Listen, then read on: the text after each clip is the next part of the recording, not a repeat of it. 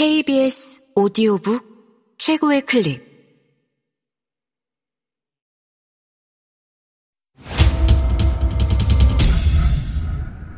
KBS 오디오북.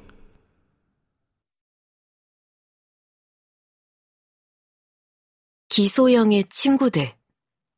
정은주 창작 동화. 이눈솔 읽음. 1. 일요일 밤의 비보 소영이는 내가 아는 유일한 기씨였다. 소영이 아빠와 동생은 행주 기씨 무슨파 종손이라고 했다.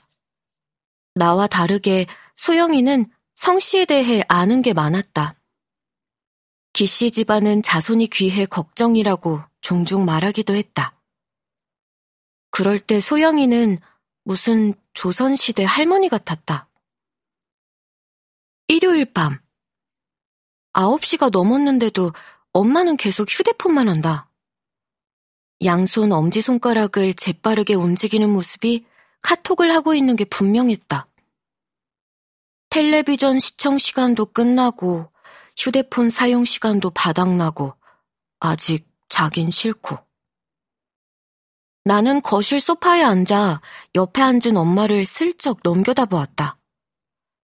낯익은 동그라미들이 주르르 올라가는 대화방은 우리 반 학부모 단체방이다. 대화가 너무 빨리 올라가는 통에 무슨 얘기를 나누는지 알 수 없었다. 궁금해서 엄마 쪽으로 자꾸 몸을 기울이자 엄마가 나를 보지도 않고 말했다. 체리나, 이제 네 방으로 들어가. 단호한 말투였다. 채, 입이 튀어나왔지만 일단 조용히 방으로 들어갔다.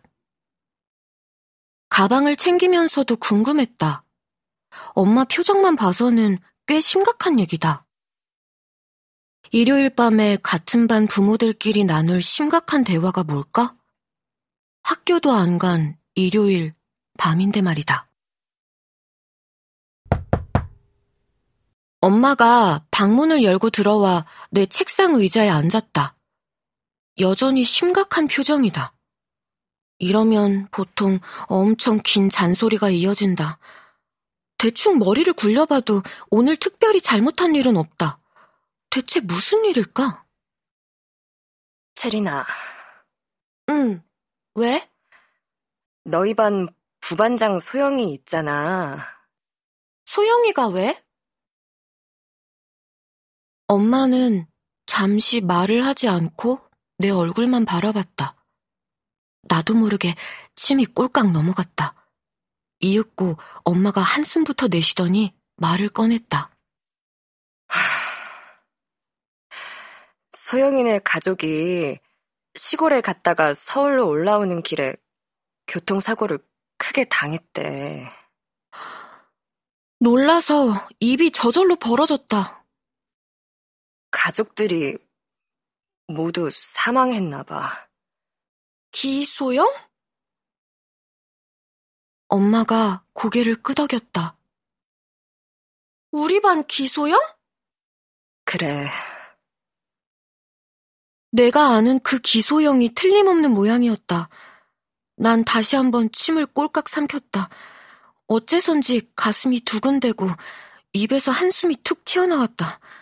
그 순간 난 어이없게도 자손이 끊긴 행주 기씨 집안이 제일 먼저 떠올랐다.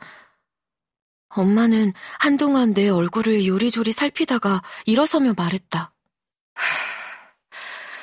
네가 반장이니까 주민센터 앞 꽃집 있지? 내일 아침에 거기 들러서 국화 꽃다발 사서 학교에 가. 알았지? 난 아무 말 없이 고개만 끄덕였다. 그러다 엄마가 방문을 열고 나가려 할 때 생각이 났다. 엄마, 나 돈 없어. 돈 줘야지. 무심코 내민 내 손을 바라보며 엄마가 또 한숨을 쉬었다. 엄마가 미리 말해놓을게. 돈도 계좌 송금해 놓고. 넌 내일 까먹지 말고 꼭 챙겨가. 알았지? 난 또 고개만 끄덕였다. 그래. 어여 챙기고 일찍 자.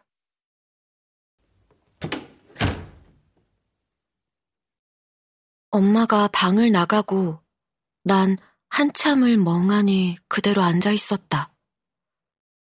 책가방을 어서 싸고 일찍 자야 하는데 좀채 움직일 수가 없었다.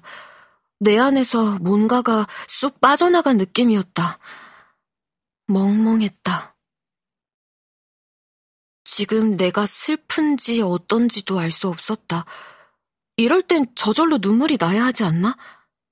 그저 소영이네 가족이 모두 죽었다는 엄마의 말만 머릿속에 자꾸 반복해서 울렸다. 가까스로 다시 책가방을 잡았다. 필통과 공책을 가방에 넣었다가 도로 빼기를 몇 번 반복하다가 겨우 준비를 마쳤다. 잠자리에 누워서야 소영이를 다시 생각했다. 가깝다면 가깝다고도 할 수 있는 내 친구, 기소영이 죽었다.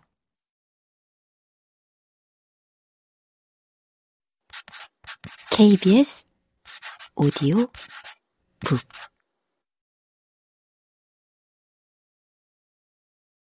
생각해보니 태어나서 처음으로 겪는 가까운 누군가의 죽음이었다. 죽음. 양가 할아버지, 할머니가 모두 살아계신 나에게는 참 낯선 단어다. 제일 연세가 많은 인천 할아버지는 10km 마라톤 대회도 나가신다. 그래서일까? 여든을 훌쩍 넘긴 할아버지를 보면서도 죽음을 떠올리거나 언젠간 돌아가실 거란 생각을 쉽게 할 수 없었다. 소영이가 죽었다. 우리 반 부반장 기소영이 죽었다. 교통사고로. 나는 작은 목소리로 되뇌어 보았다. 아... 머릿속이 텅 비고 내가 내뱉은 말이 나랑은 상관없이 공중에 붕 떠다니는 느낌이었다. 우리가 친하지 않았던 걸까? 소영이랑 나는 1학기 내내 함께 다녔다. 그랬지만 우리 둘 사이를 깊이 생각해 본 적은 없었다. 정말 마음이 잘 맞는 절친인지, 그냥 반장, 부반장 사이일 뿐인지. 그걸 모르겠어서 지금 내 마음이 이렇게 애매모호한지도 모른다. 사실 소영이의 답답하고 무른 성격 때문에 짜증났던 적도 많았으니까. 어쩌면 소영이와 난 학년이 올라가고 반이 갈라지면 다시 볼 일 없는 정도의 사이였는지도 모르겠다. 정말 그래서 지금 내 마음이 이런 걸까? 소영이가 죽었다는 이 상황이 마냥 슬프지가 않고 당황스럽고 낯설 뿐이다. 생각하면 할수록 머리만 복잡해졌다. 원래 나 같으면 혼자 고민하지 않고 소영이에게 문자라도 보내 당장 물어봤을 거다. 야, 기소영, 우리 절친이니 아니니? 그런데 지금은 그럴 수 없다. 앞으로도, 다시는. 여기까지 생각하다가 눈을 감아버렸다.